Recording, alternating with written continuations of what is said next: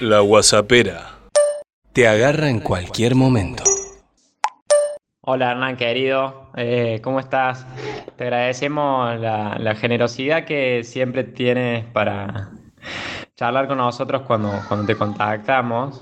Hoy, bueno, nos ocupa, como te mencionamos anteriormente, el, mundo del libro y de la edición. Concretamente, percibimos que hay cambios en la, en la regla del juego, eh, que se están transformando las relaciones de consumo, de publicación y de edición concretamente.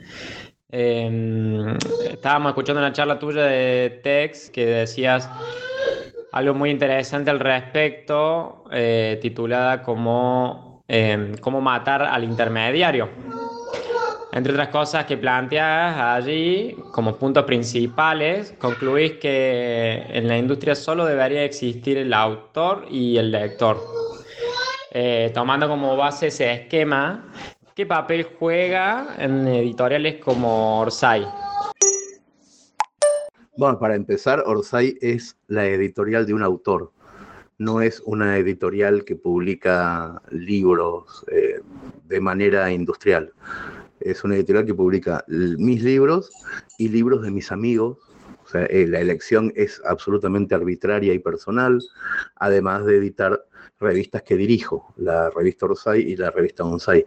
No, no es que hace este editorial un, un, trabajo como pudiera hacerlo una editorial tradicional, sino que es la manera, digamos, jurídica o legal para que un autor pueda tener un ISBN, pueda distribuir, pueda tener convenios con el correo para hacer una distribución logística en diferentes niveles del mundo. O sea, que un autor tenga su editorial es más que nada un requerimiento eh, legal es la forma que tengo yo como persona física, como escritor o como artista, de distribuir mi propia obra sin que eh, los estados eh, y la ley me lo impidan.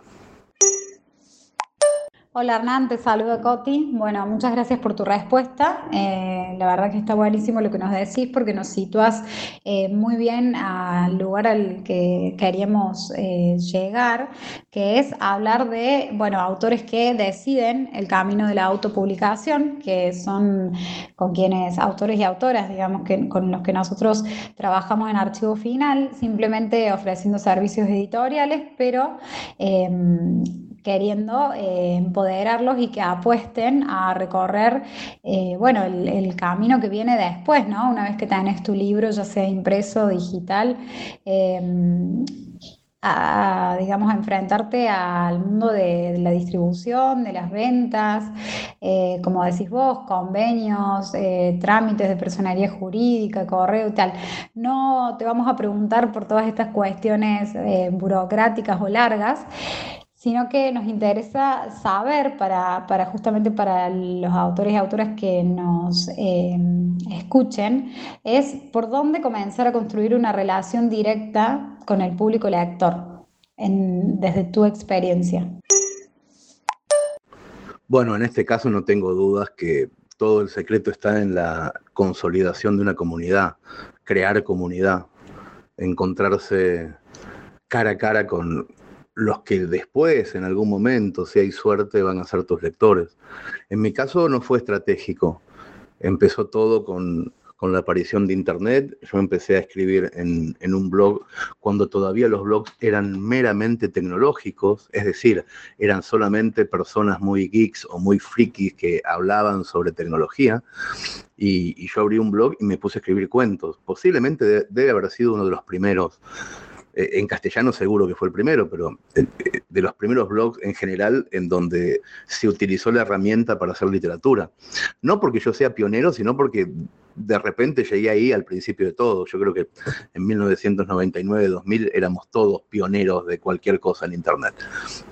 Eh, entonces tuve una relación muy temprana con los lectores eh, de manera digital, quiero decir, no de manera analógica. Una relación muy fructífera y eh, exenta de, de, toda estrategia comercial. O sea, no es que yo abriese blog para generar una comunidad y que después de unos años pudiera vender libros. No tenía la menor idea de qué cosa era eh, generar una comunidad, pero se generó Y para mí eso es fundamental. Hoy día es fundamental saber que tengo un mailing de 150 mil personas, sus correos electrónicos, sus WhatsApp, eh, una comunicación directa con todos ellos eh, consolidada en 10, 15 años, para mi trabajo es fundamental tengo que hacer, por ejemplo, una, lectura de cuentos en México y le aviso a los cientos o, miles, en este caso, de lectores en México que alguna vez leyeron algo mío o me compraron un libro que voy a estar y es mucho más fácil eh, que vengan, que, me contengan, que estén en ese recital. Lo mismo con la venta de la revista Rosai o con la venta de mis libros. Sin una consolidación de comunidad es imposible trabajar. Por eso estoy en un punto en contra de las editoriales multinacionales, porque lo único que, hacen es vender el libro de los autores, pero no le dan el correo electrónico de las personas que compraron ese libro al autor. Si el autor un día decide desligarse de una editorial e irse a otra, se lleva solamente su cuerpito y su cabeza, su cartera de clientes, sus lectores, se los queda la editorial antigua y eso no está bien. Eh, sin duda, Hernán, que estar en el momento justo y escribir, en tu caso, en el lugar indicado, te ayudó mucho a, construir esa comunidad y, como mencionas, y, además en gran parte de, la geografía hispanoparlante. Eh, incluso llegando a lugares que quizá con, lógicas comerciales no, no llegarías. Eh, y en ese punto me, quiero detener. Si hablamos de, distribución sin intermediarios, te escuchamos decir eh, que una de las estrategias que usaron para la revista Orsay fue repartirlas de a 10 y no venderlas por unidades. Eh, ¿qué, otras estrategias de distribución o, consejos le darías a, a, autores que deciden autopublicarse?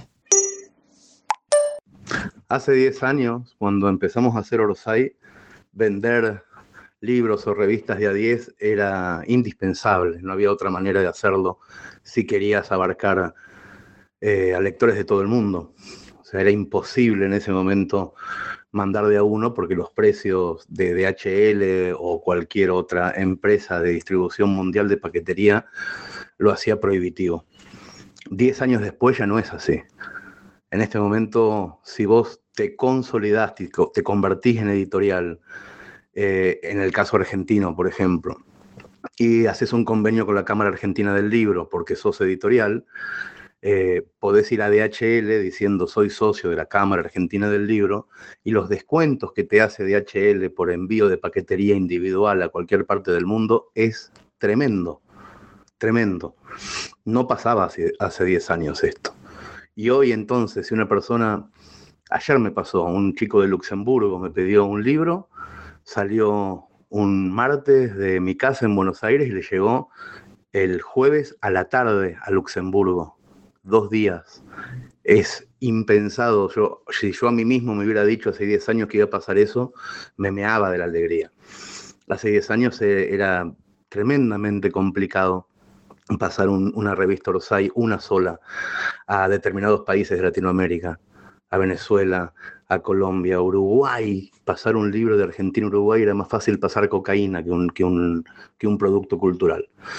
Eh, eso ha dejado de pasar, eh, creo que por el volumen de venta de las empresas de paquetería. Entonces ahora es muchísimo más fácil. No, no hay ningún consejo a ese respecto. No aconsejaría en ningún momento eh, vender libros de a 10. Aconsejaría eh, convertirse en editorial, hacer un convenio con la Cámara Argentina del Libro si estás en Argentina o con la Cámara del Libro de tu país y conseguir grandes descuentos en DHL o empresa de paquetería similar. Después de eso, yo creo que en todos los rubros de, de, hace 10 años a esta parte han habido cambios sustanciales. Hoy día se pueden imprimir por fotoduplicación libros en tirajes muy, muy pequeñitos, donde no tenés que hacer ninguna inversión, cosa que hace 10 años quizás empezaba a hacer, pero esos libros eran de una calidad pésima y hoy, gracias a la tecnologización de las industrias editoriales, los libros fotoduplicados son exactamente iguales a los libros de offset, a los libros... Eh, tradicionales de toda la vida, casi que no hay diferencia, y eso también es otro avance importantísimo, porque no tenés que hacer una super inversión para publicar un libro. Y así con todo, también con, la parte del crowdfunding. Hace 10 años eh, tenías que explicarle a todo el mundo minuciosamente qué cosa era, dame plata para que después yo te dé un producto. Ahora estamos acostumbradísimos. Decimos crowdfunding o decimos ideame o decimos estoy haciendo un proyecto, necesitamos financiación y todo el mundo entiende. La educación del consumidor de contenidos ha sido fundamental. Así que me parece que estamos en una época muchísimo más propicia que hace 10 años para dejar las oficinas, renunciar a los trabajos de sueldo fijo y embarcarse en aventuras que sirvan para conquistar el mundo. Bueno, Hernán, toda la información que nos diste es muy valiosa, sobre todo porque viene de tu experiencia. Nos queremos quedar con el mensaje del final, porque para quienes te escuchan no, no es una fórmula utópica, sino una arenga desde el conocimiento. Es muy importante ese voto de confianza en lo propicio del momento para romper el molde. Gracias, gracias por eso, en serio.